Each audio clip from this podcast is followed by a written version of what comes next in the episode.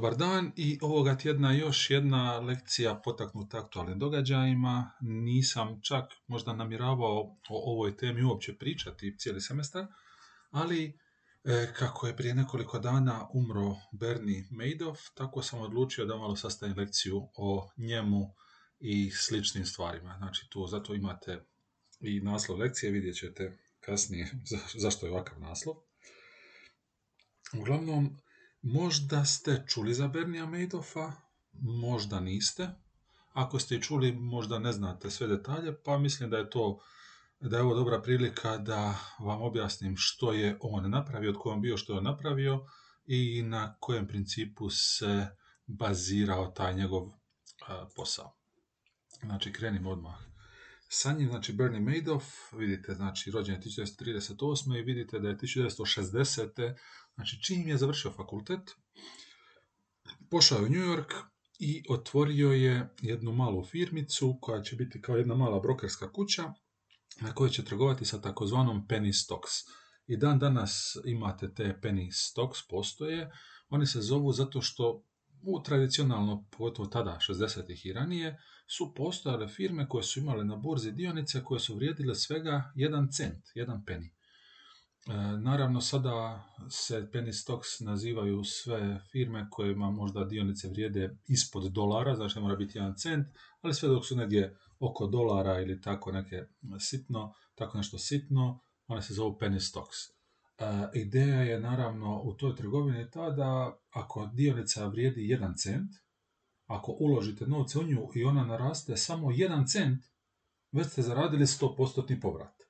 Naravno, te, te dionice ima razlog zašto vrijede jedan cent, to nisu kompanije koje su nešto pretjerano dobre, koje su nešto pretjerano financijski solidne, ali to je rizik. Znači, riskirate, možda malo istražujete, vidite o čemu se radi, e, i dan danas, recimo, dionice koje imaju, e, kompanije koje imaju penny stock su uglavnom kompanije koje se bave raznim istraživanjima.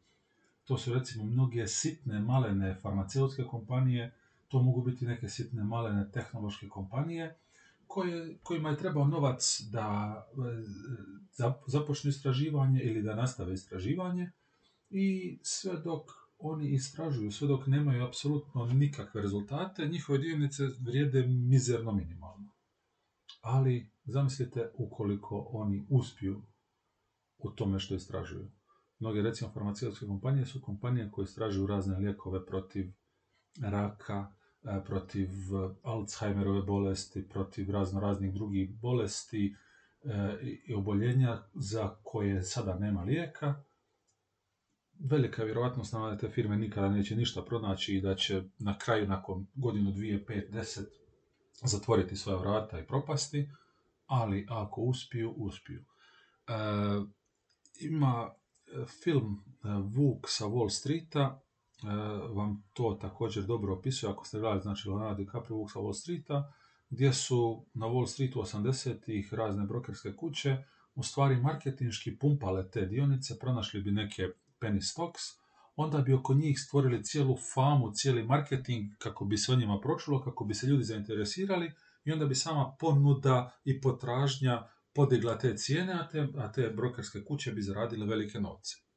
No, to je znači nešto o penny stocks, znajte nešto i o tome, ja mislim da je to dosta zanimljivo. Bernie Madoff kad je počeo, znači počeo je sa 5000 dolara početnog kapitala i malo pomalo, znači prikupljao je razne, on je kupio neke e, penny stocks, pa je na njima zaradio, pa je marketinški e, e, pronalazio razno razne klijente koji mu davali novce, on je njima zarađivao novce i tako dalje. To je sve bilo legalno, legitimno i tako dalje.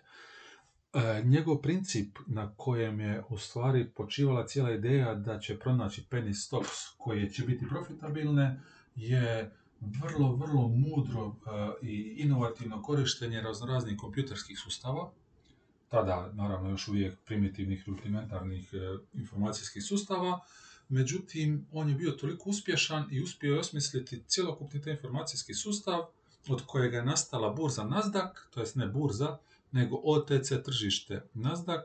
Prisjetite se, prva lekcija, kada smo govorili o burzama, rekli smo postoje burza i postoje OTC tržišta. OTC tržišta su znači čisto elektronska tržišta, ne postoji nikakva fizička zgrada, već se sve transakcije odvijaju preko kompjutera.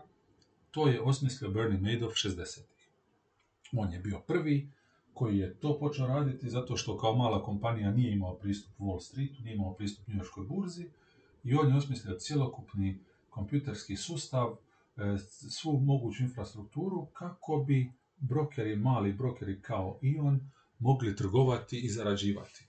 I od, od toga je nastao znači Nasdaq. Nasdaq je druga, naj, drugo najveće tržište e, vrijednostnih papira na svijetu nakon njujorške burze, znači nije burza nego OTC tržište i Bernie Madoff je desetljećima bio uh, direktor, predsjednik Nasdaqa, bio je, znači Bernie Madoff je bio jedan od najcijenjenijih brokera u Americi. Uh, samim time što je bio znači, osmislio Nasdaq i što je bio direktor, njegova kompanija, ta Madoff Securities, bila je najveća brokerska kuća na OTC tržištu i Naravno, kad su postali malo veća kompanija, uspjeli su dobiti pristup New Yorkskoj burzi i vrlo brzo su postali šesta najveća kompanija, brokerska kuća na New Yorkskoj burzi. Bernie Madoff je, osim te inovacije, bio vrlo, vrlo inovativan. On je razmišljao puno, puno, uvijek je tražio neke mogućnosti kako može ne prevariti sustav, nego možda zaobići postojeće, postojeća ograničenja, kako će na neki način e, pomoći svojoj kompaniji, ali ne baš na račun nekog drugog. Tako da je osmislio nešto što se zove, ovo ne morate toliko znati, ovo nije toliko poznat termin, payment for order flow. A, a, cjelokupna ideja trgovanja na burzi je ta da vi kao neki obični čovjek, obični građanin, klijent, ako želite kupiti ili prodati dionice, pođete u brokersku kuću, rečete brokerskoj kući e, što želite kupiti, brokerska kuća pođe na burzu i to na burzi kupi i prodaje tako dalje. O to smo već na neki način objasnili u prvoj lekciji. Ali on je u stvari uspio osmisliti ideju u kojoj brokeri ne bi bili samo taj neki posrednik između klijenta i burze, već bi brokeri u trenucima kada bi cijena bila jako povoljna, otkupljivali dionice sa burze za, u svoje ime ili rezerv, barem rezervirali te dionice na neki način na burzi. Vidjet ćete i u sljedećim slajdovima bio, kažem, vrlo inovativan, osmislio puno tih nekih mehanizama e, na, temeljenih na obećanjima i budućim događanjima. I onda kada bi klijent htio kupiti dionicu, u stvari bi brokerska kuća prodavala dionice sa zalihe, a ne sa burze. Time bi automatski mogli postići nešto povoljniju cijenu, zaradili bi sebi puno veću proviziju zato što su, ako su, kupili dionice jeftino, a cijena bi narasla, mogli prodati po tržišnoj cijeni, u stvari bi samo prodavali, prodavali bi dionice koje su već kupili odavno, ali je to pomoglo takvim brokerskim kućama, pogotovo manjim, da e, smanje ili potpuno eliminiraju proviziju. I sada klijenti bi bili jako zadovoljni jer su mogli znači, poći u neku, recimo Madoff Securities, i uzeti dionice bez provizije, dok su sve druge brokerske, kuće, brokerske kuće i banke tražile 1-2% provizije. I na tome, znači, on je na e, toj ideji zaradio još dodatne novce i tako postao jedna najveća brokerska kuća. I e, taj payment for order flow je bila inovacija. E, na početku su mnogi sumnjali više ne toliko u legalnost koliko u etičnost cijelog tog postupka, i dan danas također e, i dalje postoje na neki način ograde i sumnje u etičnost cjelokupnog posla, međutim, nakon nekog vremena, tijekom 80-ih, kada je došao Ronald Reagan na vlast, e, došlo je do velike e, liberalizacije tržišta, ne samo dioničkog, nego svakog tržišta. Ukinuli su se mnoga, mnoga ograničenja, pa je na taj način i ovaj payment for order flow legaliziran, nešto što je fokusiralo u nekoj sivoj zoni i postala mogućnost naravno da zakonom se to zabrani, jer na ovaj način postalo legalno i dan danas se koristi, iako kažem, e, i tako da, a ukoliko ikada trgujete dionicama i imate besplatnu proviziju, moguće je, ne, nije nužno, moguće je da se ta brokerska kuća bavi nekim ovakvim poslom, kažem, nije ilegalno. Ali krenimo sa ilegalnostima, jer Bernie Madoff je postao poznat po tome što je prevario poprilično veliki broj ljudi. E, rekao sam, znači, njegova firma postoji od 60-ih i sve od 60-ih do 2008.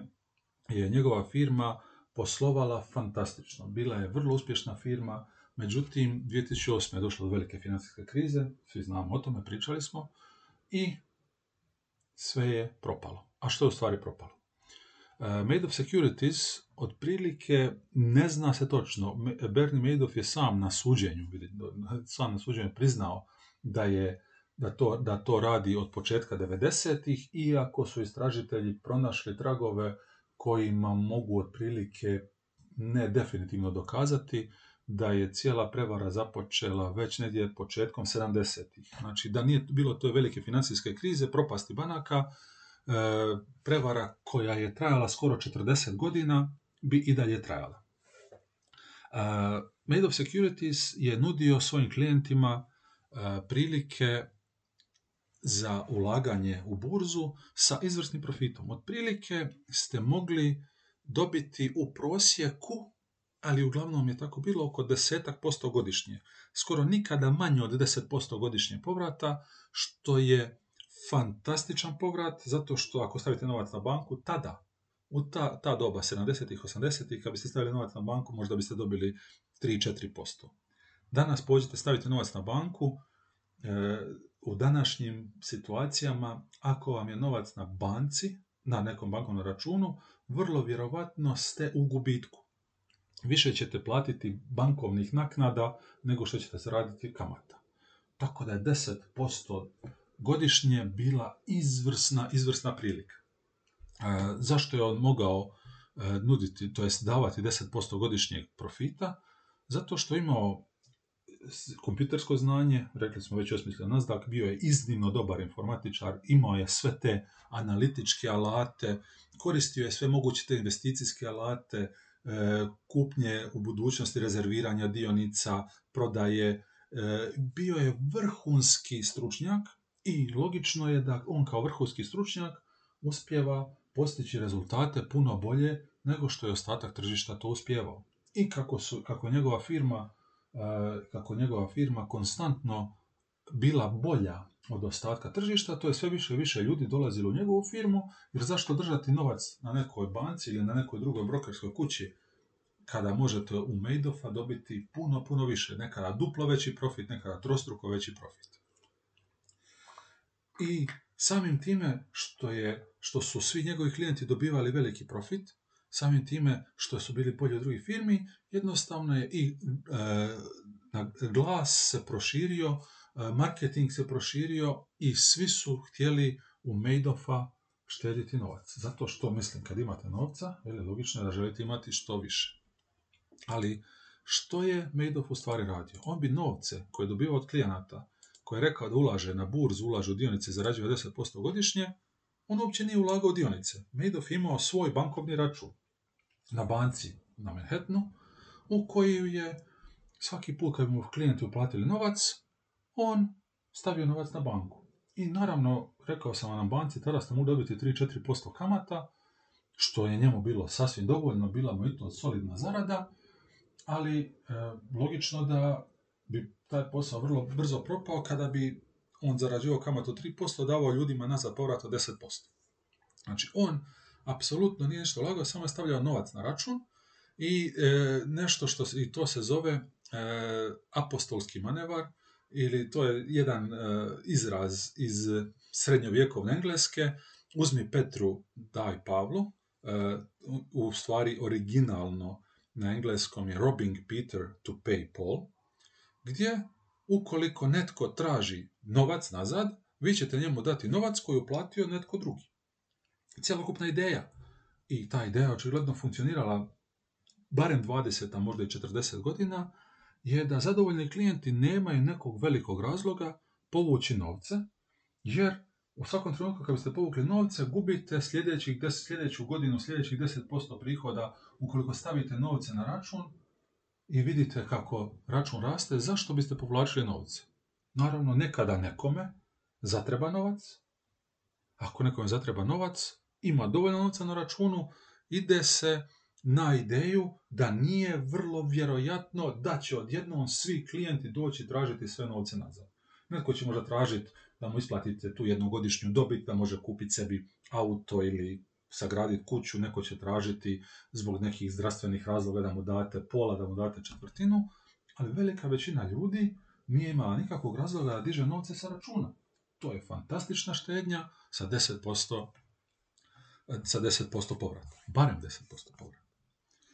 E, svake godine bi svi ti klijenti dobili financijska izvješća na kojima bi, na kojima bi lijepo pisalo koliko su oni uplatili, koliko su zaradili, koliko im je trenutno na računu, onda bi svi bili tako veseli, vidjeli bi, ovu uplatio sam tisuću, sada ima već deset tisuća, ostavit ću još, pa ću sljedeće godine imati 12, pa ću imati 15.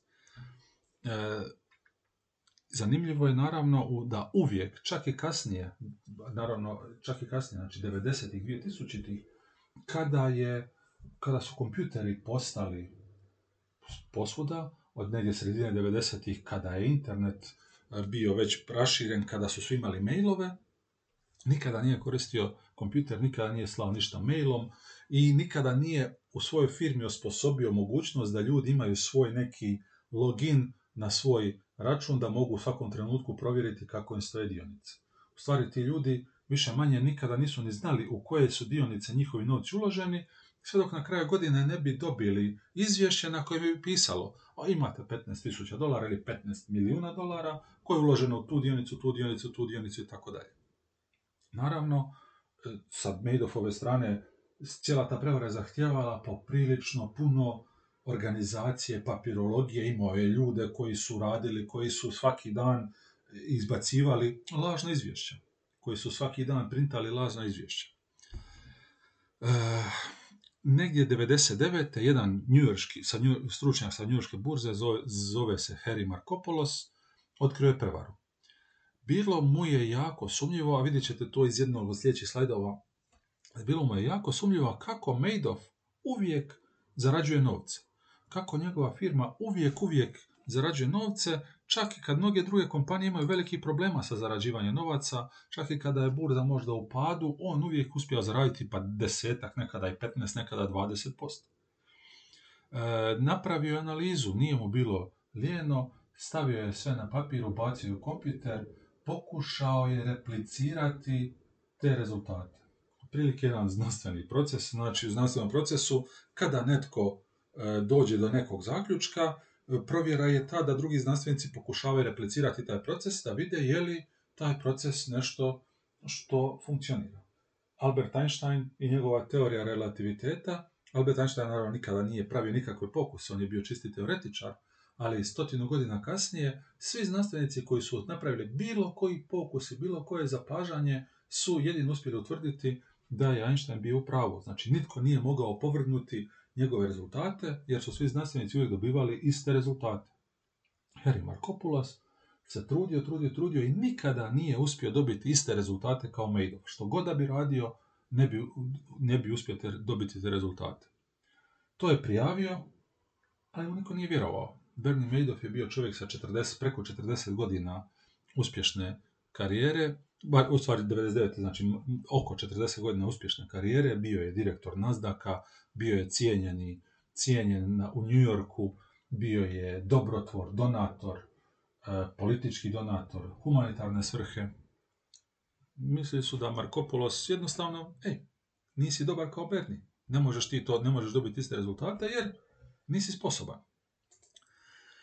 Međutim, znači od 1999. do 2008. još par puta je nekoliko financijskih stručnjaka, čak i e, neki časopisi su pokušali replicirati te uspjehe i nikada nisu uspjeli. Nikada, nikada nisu uspjeli. Međutim, naravno, 2008. dolazi do velike financijske krize. E, propada jedna banka, pa druga, pa treća banka. I kako su počele propadati banke, tako su se Madoffovi klijenti pobojali za svoje novce. Jer su vidjeli da i da dionice na Wall Streetu padaju. I rekli su, ajme meni, bolje da mi povučemo svoje novce jer dionice padaju. Madoff ih je, Madoff ih je nekih barem šest mjeseci zavlačio Najviše zato što bi im, kad su oni rekli da bi želi povući novce, on im je slao financijske izvješća koje su pokazivale da on ponovno, zbog svoje genijalnosti, je pronašao dionice koje ne gube i da njihove računi i dalje rastu. U trenutku 2008. kada je Wall Street padao po 5 do 10%, Madoff je zarađivao 5 do 10%.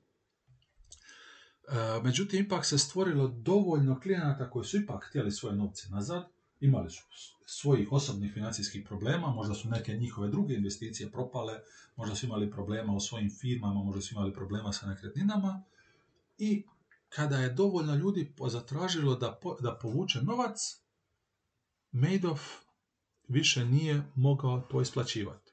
Do tada, u svakom trenutku, čak i kada bi, ako bi se to dogodilo, uvijek je mogao računati na to da će mu banka dati dobar kredit. Jer je bio poznat, bio je cijenjen, imao je veliki račun u banci, na tom računu su bile stotine milijuna dolara, zašto mu netko ne bi dao kredit? To otprilike nije, nikakve veze nema, ali to je recimo kao je Donald Trump, koji e, uvijek može dobiti od banke dobar kredit samo zato na, na osnovu svoga imena i na osnovu tih nekih nekretnina i neke druge imovine. Ali kako su banke počele propadati, tako su i banke počele pauzirati kredite. Jer banke više nisu imale novac, imale su probleme, nisu imale novaca za kredite. I 10.12.2008. Bernie Madoff priznaje da nema novaca. Nestale novaca, ljudi koji su prije toga zatražili isplatu, dobili su isplatu, uvijek je u toj nekoj, tim nekim prevarama, objasnit ću na sljedećem, u sljedećih nekoliko slajdova također, ovo je samo bedniju, uvijek na tim nekim prevarama, ukoliko na vrijeme povučete novac, to jest u prijevodu, ukoliko niste potpuno pohlepni i želite zaraditi do posljednjeg centa, ukoliko povučete novac kada mislite da ste zaradili dovoljno, nećete izgubiti novca ali ukoliko ste zakasnili, a ovdje je to bilo pitanje dana, znači ukoliko ste prvi 12. povukli novac, da mogli ste dobiti neke novce, ukoliko ste drugi 12. pitali, rekao bi vam javite se trećega, ako je pitao trećega, rekao bi javite se petoga, i tko je do negdje 6. 7. 12. uspio izvući novce, uspio je, poslije toga nije više bilo novaca. Procjene su da je izgubljeno oko 68 milijardi dolara s time da su te procjene temeljene i na onim fiktivnim dobitima koje je Madoff izmislio za sve svoje klijente, tako da su stvari stvarno gubitak nikada nisu uspjeli detaljno izračunati, ali pretpostavlja se da je to nekih 18 milijardi dolara. Ogromni, ogromni broj ljudi je tu izgubio novce, a što je naravno najzanimljivije, pošto je to bila pošto je to bio Bernie Madoff, i takva klijentela, velika većina njegove klijentele su bili bogati ljudi, bogati, poznati ljudi, raznorazni glumci, političari i tako dalje. Izgubili su, neki su izgubili veliku, veliku količinu novaca. E, još, jedna, još jedno upozorenje, kad god se bavite bilo kakvim investicijama, znači na burzi, e, na bitcoinu i slično, ulažite samo onu svotu koju ste spremni izgubiti, bez obzira što se događa, bez obzira na obećanja. Ukoliko vam je plaća 10.000 kuna mjesečno, izmišljam, nemojte mu dati 10.000 kuna, dajte 2.000 kuna. Nemojte se nikad dopustiti da ukoliko nešto pođe po krivu, ostanete bez novaca. Neki su tako, neki su ostali bez puno, puno novaca. Madoff je sve priznao, sve apsolutno. E, zanimljivo je recimo, to ste vjerojatno gledali u filmovima, najčešće kad priznate onda se nagodite sa tužiteljstvom za neku manju kaznu. Bernie Madoff se nikad nije htio nagoditi, već je prihvatio najveću kaznu moguću, znači 150 godina zatvora. Pretpostavlja se zato što kad se nije, on je priznao da je kriv, ali je priznao da je kriv sam. Time nije implicirao nikoga drugoga, nije imao je dva sina koji su radili sa njim, i još dodatne svoje sve partnere i slično. E, nitko od njih ni, nikoga nije izdao, već je sam preuzeo cjelokupnu krivnju i osuđen je znači, na tih 150 maksimalnih godina zatvora evo umro je u zatvoru prije tjedan dana.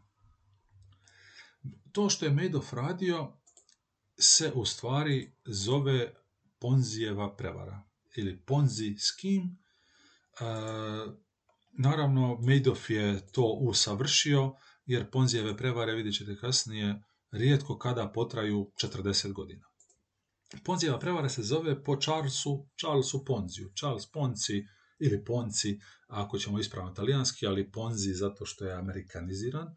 On je bio talijanski talijan, koji je u mladosti se preselio u Ameriku, radio nešto u New Yorku, e, preselio se kasnije u Kanadu, u Montreal, tamo u Montrealu je osmislio tu cjelokupnu ideju, a i onda kada je, u pošto je Kanada ipak puno, puno manji teritorij, kada je u Montrealu uspio shvatiti što se događa, u stvari je radio u jednoj banci u kojoj je naučio na načinu kako banke funkcioniraju, kako bi u stvari mogao odraditi tu neku svoju šemu. Kada se vratio u Ameriku, otkrio je priliku za arbitražu. Sjećate se pojma arbitraža kad smo govorili o stranim valutama, Znači, arbitraža je mogućnost da iskoristite nesavršenosti tržišta i nešto kupite jeftinije da biste negdje drugo prodali skupo.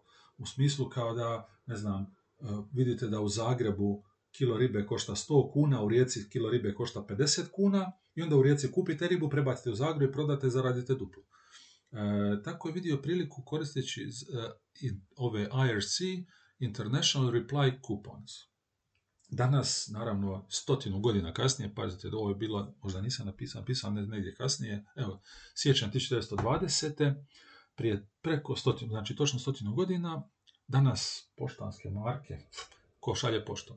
Pošta je bila, znači, temelj nečega i on je vidio jedan put da postoji nešto što se zove International Reply Coupon, to jest voucher kojim možete kupiti poštansku marku u nekoj drugoj državi. E, osmislile su, to su osmislile razne kompanije početkom toga 20. stoljeća, kada je bilo jako, jako popularno slanje razno raznih kataloga za kupnju. Pa ako biste naručili iz neke druge zemlje katalog, u tom katalogu bi došao i taj International Reply kupon, koji biste onda mogli na poštu kada šaljete pismo sa narudžbom, jer nije bilo ni telefona, mislim bilo postali telefoni, ako imao telefone, morali ste poslati pismo sa narudžbom u inozemstvo, mogli ste sa tim kuponom kupiti poštansku markicu na, na pošti i poslati, poslati pismo. Pošto je to bilo taman nakon Prvog svjetskog rata i tržišta su bila potpuno nestabilna, pogotovo u Europi, e, on je vidio da postoji velika, velika prilika ukoliko iz Europe e, dobiva International Reply kupone za kupnju američkih maraka, i ukoliko iz Amerike preuzima International Reply kupone kako bi ih slao u Europu, uvijek postoji prilika da dodatno zaradi na toj razlici između vrijednosti kupona i vrijednosti marke. Što je, on je to dobro detektirao, to je točno bilo tako, znači postojala je velika mogućnost za arbitražu i on, kad je to vidio, otvara firmu i obećava ljudima da će on se baviti tom arbitražom, a da će oni u zauzvrat, ukoliko mu posude novac, unutar 45 dana dobiti 50%, 50% profita, a unutar 90 dana za 3 mjeseca će udvostručiti svoju dobit, znači dobit će 100%. Prvih 18 klijenata u siječnju 20. ulažu ukupno 1800 dolara, znači svatko po 100 dolara, to je tada bilo puno, i nakon 45 dana uredno dobivaju nazad svojih nekih 150 dolara. Onda oni naravno tih 150 dolara stavljaju ponovo da bi dobili više. Znači svi ti klijenti su uredno isplaćeni i zaradili su super novce gdje možete, ne možete nigdje skoro osim da zaraditi 50% unutar mjesec i po dana sa minimalnim rizikom. Jer ti poštanski kuponi su bili iznimno, iznimno rizični jer je država stala iza njih. Kada je vidio da posao ide, unajmljuje agente koji rade na proviziju i širi se iz New Yorka po cijeloj, gore, gore, gore sjeveroistoku, po cijeloj Novoj Engleskoj, od Bostona do Filadelfije, otvara male urede, ono kao poslovnice, gdje će sjedati ti ljudi koji će prikupljati investitore, koji će dobivati dobru proviziju, to je bila solidna, solidna provizija, i do lipnja je uloženo u njegovu firmu već 2,5 milijuna dolara. Vidjet ćete kasnije, stavio sam kasnije, ali odmah ću sada reći, to je kada biste prevodili na današnje novce barem jedno deset puta više. Do srpnja e, je zarada bila otprilike 250 tisuća dolara dnevno. Znači, prikuplja dnevno 250 tisuća dolara, ljudi su čekali u redu kako bi mu dali novca. Jer je to bila nevjerojatna zarada. Nevjerojatna zarada. procjenjuje se da je čak da, je, da su tu bili i ono i radnici, ali i veliki broj bogataša, jer naravno kad imate novaca želite ih što brže oploditi, imati što više novaca. Čak se spominje negdje brojka da je 75% policije bilo uključeno u te investicije. Naravno, i tu su se javili problemi. I uvijek neki dosadni stručnjak ili dosadni novinar počne čačkati i kada su počeli čačkati, kada su vidjeli da su to nevjerojatni novci, nekome je to bilo sumnjivo. Sumnjivo je najviše bilo zato što da biste zaradili od njih 1800 dolara, da biste oplodili te novce za uspješnu arbitražu po postocima koje on obećao, samo onih prvih 18 klijenata trebali ste unovčiti, to jest aktivirati 53 tisuće poštanskih kupona. Rekao sam vam, do, do lipnja je tu već bilo 2,5 e, milijuna dolara, do srpnja dnevno 250 tisuća dolara, da bi nastavio tu uspješnu arbitražu, u teoriji mu je bilo potrebno 160 milijuna poštanskih kupona. Jedna dodatna stvar koju nisam spomenuo tim kuponima, naravno, pošto su to kuponi za kupnju stranih poštanskih maraka, teoretski bi to značilo da kada biste vi recimo htjeli kupiti poštarinu za Italiju u američkoj banci, Italijani bi vam poslali taj kupon, vi biste kupili poštarinu, američka pošta bi teoretski taj kupon slala u Italiju kako bi dokazali da se to obavilo, znači neka potvrda. Znači, tehnički je trebao možda jedan cijeli Titanik, koji je bio potorno već tada, jedan Titanik da prebaci sve te kupone preko Atlantika. Kada su novinari počeli čačkati, e, pitali su u američkoj pošti koliko u stvari ima kupona, pa američka pošta rekla da sve ukupno u cijeloj Sjedinjenim američkim državama u stvari opticaju postoji nekih 27 tisuća kupona. Jer ljudi nisu toliko pisali u Europu. Zamislite, mislim i kad su pisali, nisu svi pisali pomoć kupona. Pošli bi na poštu i platili poštarinu do Europe. Samo 27 tisuća kupona sve ukupno je postojalo u Americi. A njemu je trebalo samo za početak 53 tisuće i za cijelokupnu priču 160 milijuna. Hm. Nešto je tu neštima. I početkom kolovoza, naravno, e, ovo nije već u petom, šestom mjesecu su se pojavile sumnje, međutim nitko nije htio vjerovati zato što je Ponzi bio sposoban, bio je uspješan, bio je dobar marketinški stručnjak, vidjet ćete kasnije na sljedećem slajdu kada dođemo do te priče, bio je jako, jako lijepo je pričao, bio je jako dobar prodavač.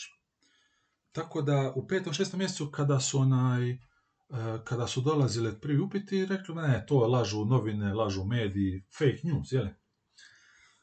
Međutim, kada izlazi početkom za novinski članak u cijenjenom jednom e, njujorskom e, časopisu, određeni broj ljudi se pobojao. I kako su ljudi počeli povlačiti novac sa računa, Ponzi je bankrotirao. Jer radi isto ono što je Bernie Madoff radio.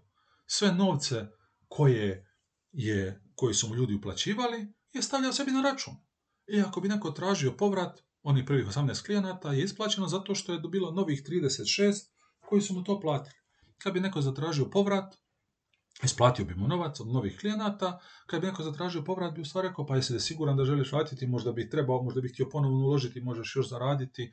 Veliku većinu ljudi bi zamantrao tako da ulože ponovno, da nikad ne uzmu novce sa računa. Ne samo da je njegov račun bankrotirao, nego je bankrotiralo još pet banaka u New Yorku koje su mu posuđivale novce, zato što imao velike novce na računu. Rekao, evo, položit ću 2 milijuna dolara na račun, dajte mi kredit od 5. Isto kao i Madoff na neki način. E, Ponzi uhapšen, investitori gube oko 20 milijuna dolara, ponovno to je procjena zato što Ponzi nikada nije otkrio točno koliko je novaca uzeo. E, naravno, te novce on nikada nije sebi uzeo. Mogao je uzeti, ali nije uzeo zato što je propalo prije što bi uzeo. E, pet banaka je rekao sam propalo. E, Ponzi je oslužio tri godine federalnog zatvora. E, još dok je bio u zatvoru, naravno, bilo mu je suđenje na saveznoj razini u Bostonu, državi Massachusetts. Dobio je još tri dodatne godine zatvora 1925. malo prije odsluženja kazne otpuštan, otpuštan uvjetno i on seli u Jacksonville na Floridi. Tada, pazite, 25. Florida je bila nenaseljeno staro indijansko područje, močvarno tlo. Sve ovo što vidite na Floridi danas, Miami, Jacksonville, e, Tampa, Orlando, sve su to bile samo močvare. Samo digresija, znači u Orlandu je veliki Disneyland e, koji je kompanija Disney napravila e, prije nego što Disneyland je napravljen u Orlandu zato što je prije nego što je došao tu Disneyland tu nije bilo ništa. Nije čak postojao grad, postalo je malo selo koje se zvalo Orlando, zemljište je bilo iznimno jeftino jer je to bila močvara i onda je Disneyova, Disney, Disneyova kompanija vrlo, vrlo, vrlo jeftino kupila tu močvaru, odradila sve poslove i sagradila ogromni, ogromni zabavni park koji sada, koji sada ima milijune posjetitelja godišnje i oko njega se sagradio cijeli grad Orlando koji je sada veliki, ogromni grad na Floridi. Čim je došao na Floridu, Ponzi odmah ima šemu. Močvarno zemljište. Naravno, nije nikom rekao da je močvarno zemljište. Od, kupuje močvarno zemljište, prodaje ga i obećava svima koji mu posude novce da kupi to zemljište, građevinsko pod navodnike, da će dobiti 200% povrata u 60 dana. Vrlo brzo su ga uhvatili, zatvorili još 7 godina, zato što pod uvjetnim otpuštanjem nije baš smio niti poći na Floridu, a kamoli ponovno muljati ljude za neke druge investicije. E, dobio još 7 godina zatvora, zato što i pokušao je pobjeći u Italiju kad su ga skontali pa su uhvatili.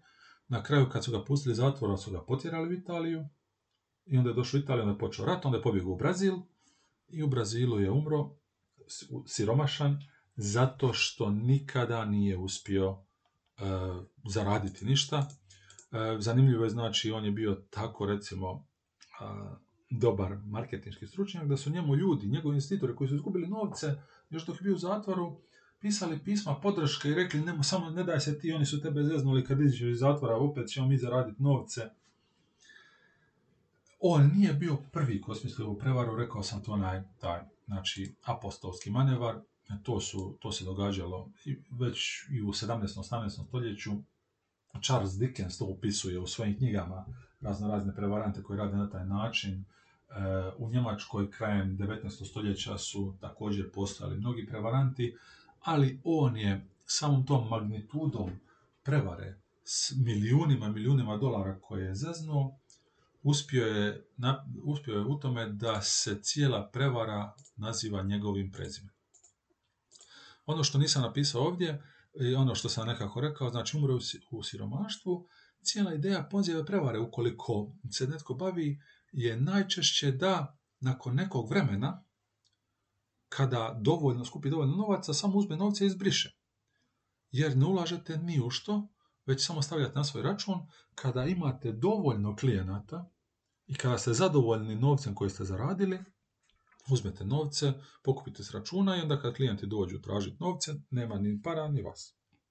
Logično što se događa je to da svi ljudi postanu pohlepni i kada na računu imaju 20 milijuna dolara, kažu pa mogu još 5, mogu još 10, još 3 dana, još 5 dana, još mjesec dana i cijela ta Ponzijeva prevara e, propadne najčešće zbog pohlepe prevaranta. Da je Ponzi, ne znam, u lipnju 2000, 1920. kad je bilo uloženo 2,5 milijuna dolara, lijepo pošao na banku, uzeo 2,5 milijuna dolara i uhvatio crtu, pošao u Italiju ili Brazil, niko nikada ga ne bi ni uhvatio, ni shvatio, god, mislim, to je pogotovo tada uh, nije, nije, svijet je bio, pardon, svijet je bio puno manji, to je puno veći, niste mogli toliko doći u, trag, sa 2,5 milijuna dolara mogu biti u Brazilu, u Italiji živjeti, ali htio je 2,5, htio je 5, htio je 10, znači propao je sa 20 milijuna dolara.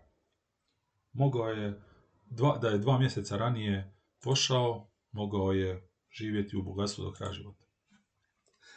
Koji su znakovi moguće prevare? Znači, što možete, kako možete posumnjati da netko radi takvu ponzijevu schemu?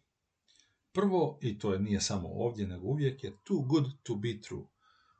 Ukoliko je prilika predobra ukoliko je prilika tako dobra da ne možete vjerovati kako je dobra prilika, vjerovatno nije dobra prilika. Vjer, ne mora uvijek biti, vjerovatno je neka prevara. Ukoliko pođete na njuškalu i pronađete novi iPhone 12 za 2000 kuna, vrlo vjerovatno je neka prevara. Ukoliko pođete e, na neki, ukoliko vidite na Facebooku da neko prodaje, ne znam, nove Nike, Air, Jordan Air, LeBron James, koji god, za 150 kuna, jer kupio sam pa mi je mal, male su mi, pa mi ne sviđaju mi se, dobio sam kao poklon, eh, vrlo vjerojatno vas neko želi prevariti. Tako i ovdje. Ukoliko vam banka godišnje daje 3% kamata, a Madoff ili Ponzi 20%, hm, ima neka caka. Možda su iznimno, iznimno sposobni ljudi, možda su prevaranti. Znači imate visoki profit, a pogotovo sa minimalnim rizikom. Dobro, mogao je, može, postoji mogućnost da neko kaže ulažem u Bitcoin, ukoliko uložite sada možete zaraditi 50% godišnje. Ali naravno možete izgubiti 50% godišnje, Bitcoin je dosta volatilan, raste, pada cijena, možda ako pratite vidjeli ste zadnjih dana kako skače, pa pada, pa skače, pa pada. A ako kažem, to je siguran posao. Poštanski kuponi, ulažem bez problema u vrlo sigurne dionice, ali zaradit će 20%, bez rizika nema profita, minimalni rizik, visoki profit, sumnjivo. Konstantna dobit. Koliko god da je neki financijski menadžer uspješan, ili sposoban, pardon, jako teško je zapovjedati da može uvijek biti uspješan čak i u trenucima kada tržište pada. Kako je Madoff je uvijek zarađivao 10-15%, 10-15%, 10-15%. U trenucima kada su drugi fondovi gubili 3 do 5%, on bi zaradio 10%. Kad bi drugi fondovi zarađivali 3%, on bi zaradio 15%. Nekada morate izgubiti. Neregistrirane investicije u smislu e, neregistrirane znači da nisu na neki način zakonski praćene od strane države. Poštanski kuponi. Ha, našli smo dobru foru, poštanski kuponi. Ne postoji nigdje nikakva, nikakav registar vlasnika poštanskih kupona.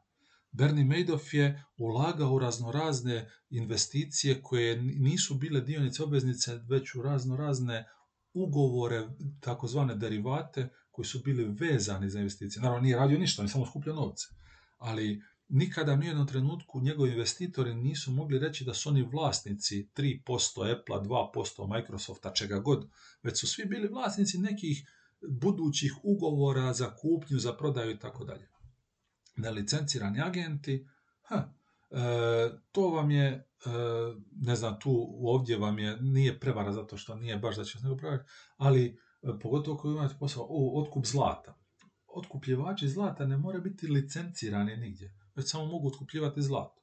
Tako i raznorazni agenti, mi nismo brokerska kuća, mi smo mala firma i tako dalje. Tajnovite ili kompleksne strategije. Ovo što sam rekao, pa to, znate, to su dionice, onda mi te dionice prebacimo opcije, opcije prodamo kao derivate, kao futures ugovore, onda to pođu u bank.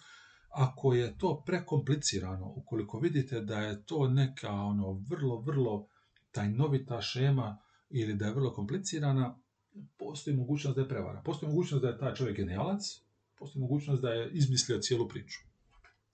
Bernie imao probleme sa papirologijom.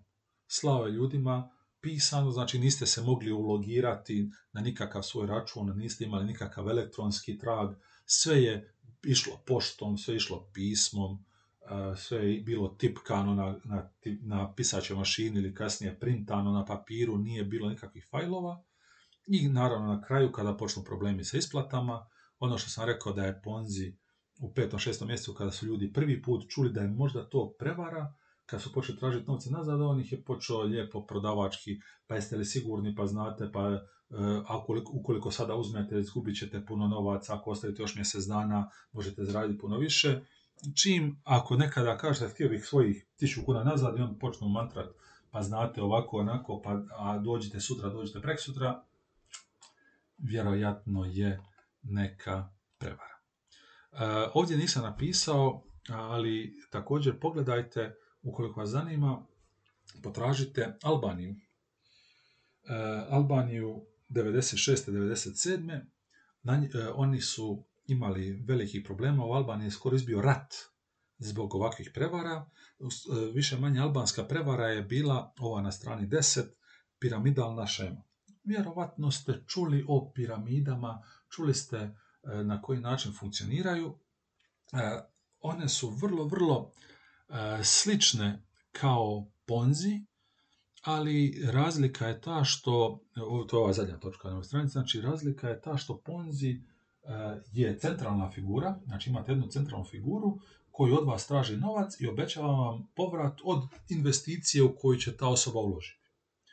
Dok piramida automatski e, vama govori odmah u startu da postoji mogućnost da i vi budete centralna figura, da novac se ne investira, već novac dobivate od novih članova. Znači, Ponzi je sakrivena piramida, zato što Ponzi vama daje novac od novih članova, s time da vi to ne znate, mislite da je investicija, dok piramida otvoreno kaže, ne, mi to radimo na način da vi zaradite od novih članova. To je poslovni model, znači vi ste član neke piramide, svaki put kada dovedete nove članove, dobivate dio novca koji ti novi članovi uplate.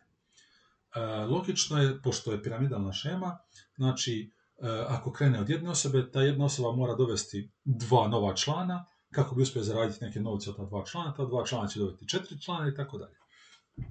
Postoji puno drugih naziva za piramidalnu šemu. E, također je ta piramidalna šema poznata je kao zrakoplov, čisto od terminologije, znači kapetan je na vrhu, do kapetana su dva kopilota, četiri člana posade i osam putnika. E, kada e, osam putnika uplati novac, Kapetan dobije dio, dva kopilota dobiju dio, četiri člana posade dobiju dio i kapetan izlazi iz aviona. Dva kopilota se prebacuju za kapetana, tako da sad imamo dva aviona. Jedan kopilot povlači sva dva člana posade i četiri putnika, drugi kopilot postaje kapetan i povlači druga, druga dva člana posade, koji sada postaju kopiloti, i još četiri putnika koji sada postaju članovi posade, i onda ti članovi posade traže nove putnike i onda znači imate novih 16 putnika u dva aviona, oni plaćaju, novi kapetani koji su prije bili kopiloti se naplaćuju i cijela razina se pomiče, cijela piramida se pomiče, sve dok ti putnici ne postanu kapetani i znači vi u startu uplaćujete novac i onda nakon tri koraka ste u redu da dobijete nazad novac, ukoliko ste uplatili 1000 dolara, nakon tri koraka e, bit će 8, znači 8 puta 8 puta 8, e, 4, 500 ljudi koji će vam uplatiti novac i tako ćete zaraditi. Fantastična ideja. Naravno, ima neke probleme. A također, ja kad sam bio dijete, prije interneta. Možda to sada čak ima i na internetu, ali nije baš zato što ljudi više nisu valjda toliko naivni. ne znam, možda jesu. E, kad sam bio dijete, znači 70-ih, 80-ih, pitajte, zato pitajte starije generacije. Pitajte svoje roditelje ili možda bake, djedove, sjećaju li se oni ovoga. E, došlo bi vam u poštanski sandučić pismo, došla bi vam kuverta i na kuverti je bilo, ne znam, deset imena. I ovdje, evo, pročitajte ovu sliku što piše, otprilike ću objasniti, znači, na kuverti je bilo deset imena. A, rekli su, sada kad ste dobili ovu kuvertu, ovoj prvoj osobi na listi pošaljite u pismu, ne znam, tada su bili dinari, pošaljite na pismu 10 dinara, nije to bilo nešto puno. To je recimo kao da vam sada kaže pošaljite 5 kuna osobi prvoj na listi. Male pare. E, I kada ste toj prvoj osobi, znači pošaljete pismo sa 5 kuna, a cijelu listu onda pomičete za jedno mjesto prema gore, drugi postaje prvi, e, treći postaje drugi, a vi sebe nadopisujete na deseto mjesto i šaljete deset pisama svojim poznanicima, prijateljima i tako dalje.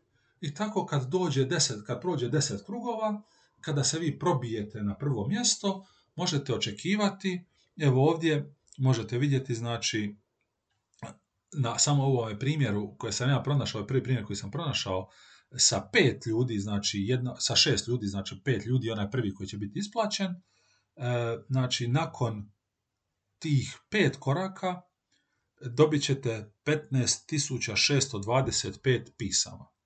I svak, ovdje će svaki dati po 10 centi, zaradit ćete 1500 dolara, Znači, u tom nekom smislu, kada bi ovdje, kada bi, to naša pisma su imala deset uglavnom, neka su imala čak i dvadeset, ali nije uopće bitno. Znači, ovdje samo znači sa tih nekih šest ljudi možete ne, možete u 15 ostričiti svoju dobit. Logično je da postoje su dvije mogućnosti što možete napraviti. Prva je da zanemarite to i bacite u smeće.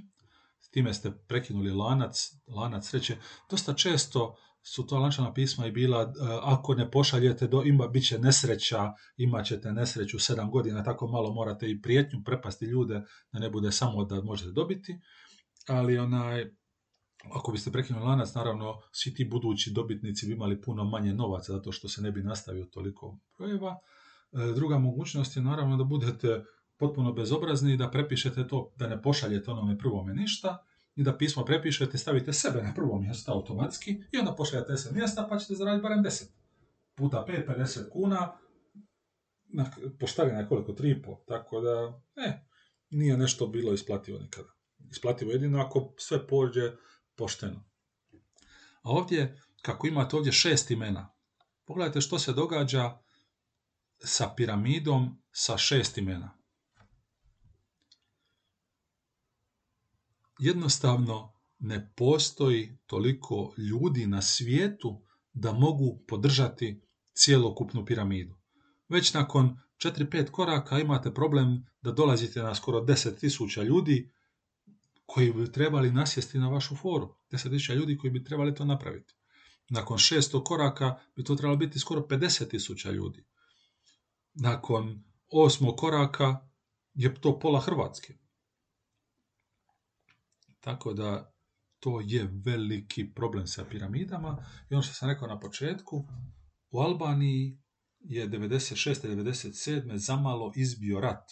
Albanija inače, naravno do 90-ih, do početka 90-ih, bila uvjerljivo najsiromašnija zemlja u Europi.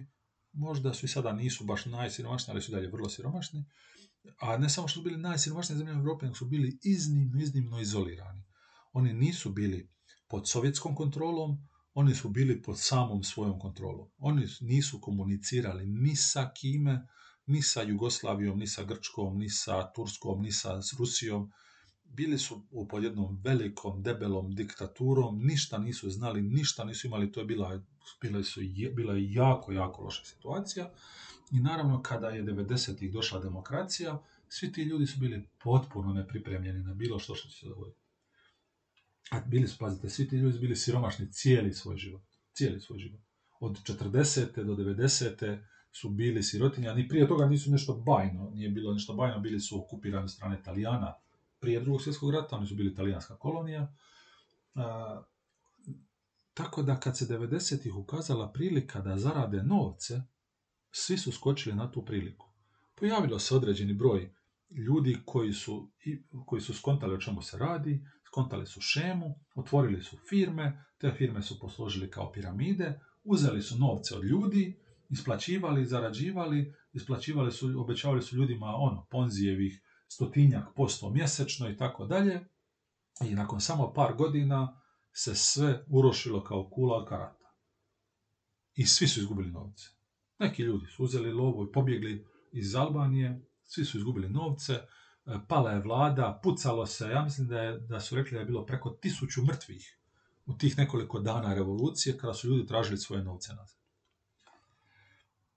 I posljednji e, slajd, e, ovdje sam stavio stavio multilevel marketing. E, piramidalna šema i multilevel marketing se razlikuju u jednoj maloj sitnici, a to je da multilevel marketing jeste piramidalna šema, ali u smislu da multilevel marketing stvarno nudi neki proizvod koji ćete vi kupiti. E, ja ne bih toliko, zato što bi onda to potrajalo toliko još puno, ja bih vam preporučio da pogledate ovaj video. Ovaj video traje jedno pola sata, na engleskom je. E, e, video je John Oliver prije nekoliko godina. Ja vam također preporučam, ukoliko imate HBO, svake nedjelje, uglavnom svake nedjelje, u stvari u Hrvatskoj svakog ponedjeljka zbog vremenske razlike, vam dolazi nova epizoda e, John Olivera, vrlo, vrlo informativan, on je komičar, ima smiješnih stvari, vidjet ćete u ovom videu ima smiješnih elemenata, e, kroz humor objašnjava kompleksne stvari, e, on je Englez, ali je američki on je baziran u Americi, tako da postoji mogućnost da po neke tjedne imate temu koja je baš ono tipično američka, koja možda vama nije ni zanimljiva, dosta i nekada bude tema što se tiče ovih e, rasističkih nereda, što se tiče nekih specifičnih američkih problema. On je mene privukao već davno, davno, zato što je u dvije epizode fantastično objasnio cijelu prevaru FIFA sa svjetskim prvenstvom i svim korupcijom oko FIFA i tako dalje.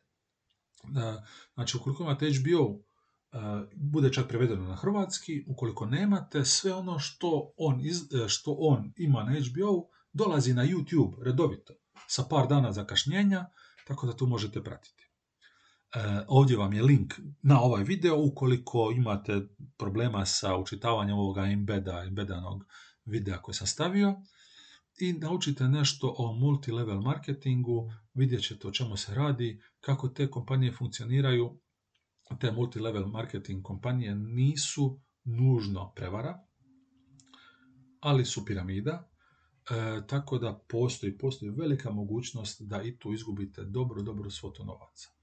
Znam da su te neke multilevel marketing kompanije popularne i u Hrvatskoj, možda i sada, možda vas je neki prijatelj i pitao, ja sam imao nekoliko situacija gdje su mene ljudi koje poznam, koji su bili onako relativno, pod normalni, to jest razumni ljudi, upali u ove priče i mislili, jer cijela obećanje to multilevel marketinga, kao i piramidalne šeme, kao i ponzijeve šeme, kao svega, je da ćete uz jako malo truda zaraditi puno novaca, u piramidi i u multilevel marketingu. Sve što trebate je pronaći 3, 5, 7 prijatelja koji će upasti u tu šemu i gdje ćete vi zarađivati novce od svojih prijatelja, poznanika i tako dalje i tako dalje.